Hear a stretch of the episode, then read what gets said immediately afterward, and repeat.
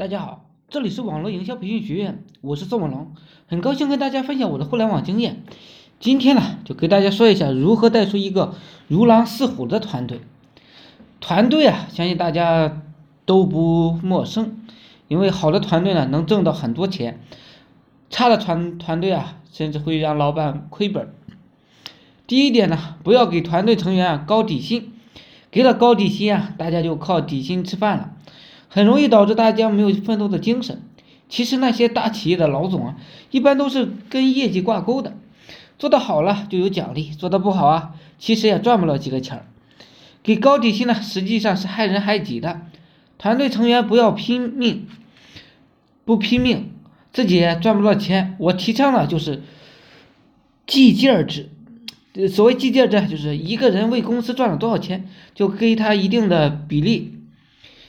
这个钱呢，以现金方式当着同事的面发放，不要发把它发到支付宝里边，因为支付宝里的钱啊，仅仅是个数字变化。我感觉五千和五千多五千和少五千没有什么感觉。如果用支付宝发放提成啊，那么我想慢慢的员工呢对钱也没啥感觉了。但是现金不一样的，五千块钱的现金是有五十张，而一另一个人的提成只有三百。那就三张，这样的会非常有冲击力的。可是激励的做的不好，不好啊，要努力，受不了的人人家也就走了。他走了，我们也乐意。嗯，做的好的人呢，人家就会更加努力。第二点呢，就是末位淘汰制了。什么意思呢？一定要给大家危机感，不能说做的差都可以，再差都可以。但是团队中最差的呢？我们可以设定两个月或者四个月统计一次，最差的人直接淘汰，也就是让他走，完全不讲情面。大家平时可以在一起喝酒、吃饭、开玩笑都可以的，但是数据统计出来后啊，就要严格执行了。如果你的员工开始比较少的话，你可以四个月淘汰一个；如果员工比较多啊，每个月淘汰一个人，或者加大招聘力度，不断的筛选，筛选优秀的，淘汰呃弱小的。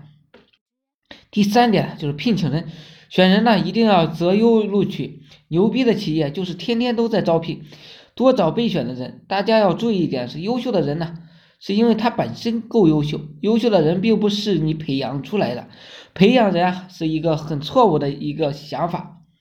我开始创业的时候啊，不懂这个道理，我以为是人呢都可以培养出来，不错嘛，十年树木，百年树人嘛。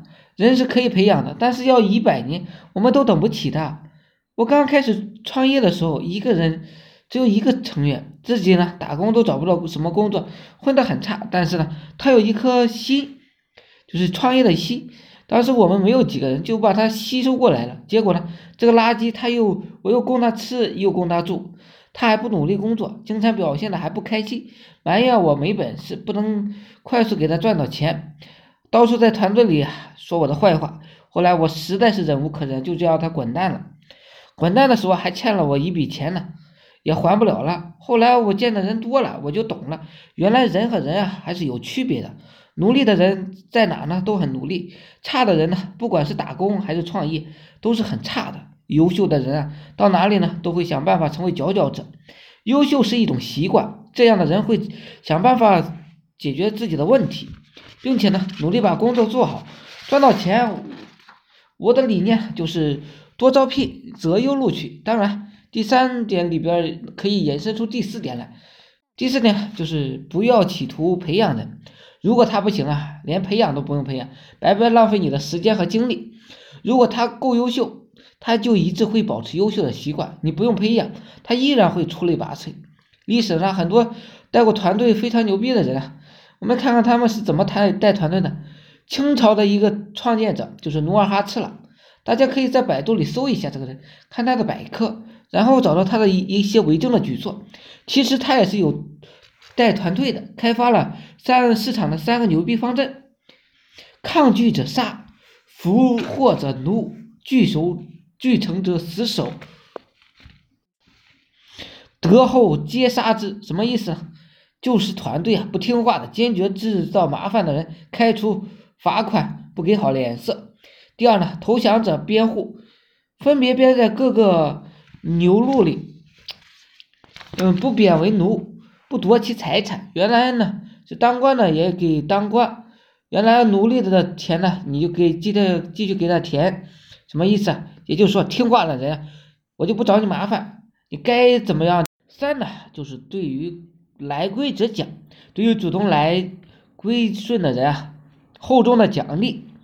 我们带团队呢也应该这样，就是主动帮我们做事的人、解决问题的人，当然要给予奖励了，在允许的范围内啊给予厚奖，这样努力干活的人会越来越多的。第二位呢，就是带团队牛逼的人呢，就是秦始皇了。秦始皇啊有一个制度是二十爵位制，就是他的国家有二十个等级，从低到高全部靠杀敌才能升级。比如你是个小兵。你一旦杀了一个军官，那么就把这个军官的脑袋砍下来带回来，你就升级了，而且给你一百亩田地，给你一个房子和奴仆人，这是什么意思啊？其实就是考核绩效，就是激励制度，有绩效就有奖励。但是当然，很多公司呢，这个东西有些水分的，这样士兵看到了敌人的军官，就像看到了升官的文书，看到了一百亩地。看到了一个房子和仆人，他们只想着赶快把这个军官的脑袋砍下来。所以这个战争一开始啊，秦军就如狼似虎，杀了一个人呢，就赶快把他头绑起来，绑在腰间，继续砍头。敌人见到这样的军队啊，就不敢打了，最后呢，就赶快投降了，并且秦始皇还取消了一些贵族世袭制，大家只知讲杀了多少人，可就可以讲到什么奖励。至于你爸爸是干啥的，跟你没关系。我们带团队呢也是这样的，大家只讲业绩，不讲你以前干啥的。也就是说，你为企业赚到钱了，你就获得优秀的、优厚的成提成，否则你是什么也没有的。这个制度啊，也就是有功就赏，只讲业绩。秦始皇呢还有一个制度，就是士兵五人为一个班，如果出去打仗了，你这个班死了一个人，那么大家都要受到严厉惩戒的。如果不想受到惩罚，你就要将功补过的，就是你一个人啊，你们也要杀别人一个人。这个制度实际上是强调了团队的协作，就是避免大家只顾着自己升官发财了，而降低团队的竞争力和制度。大家一起合作，结果呢业绩更高。好了，今天呢就分享到这里，希望我说的思想能碰出你的火花。呃，有兴趣的可以加我微信二八零三八二三四四九。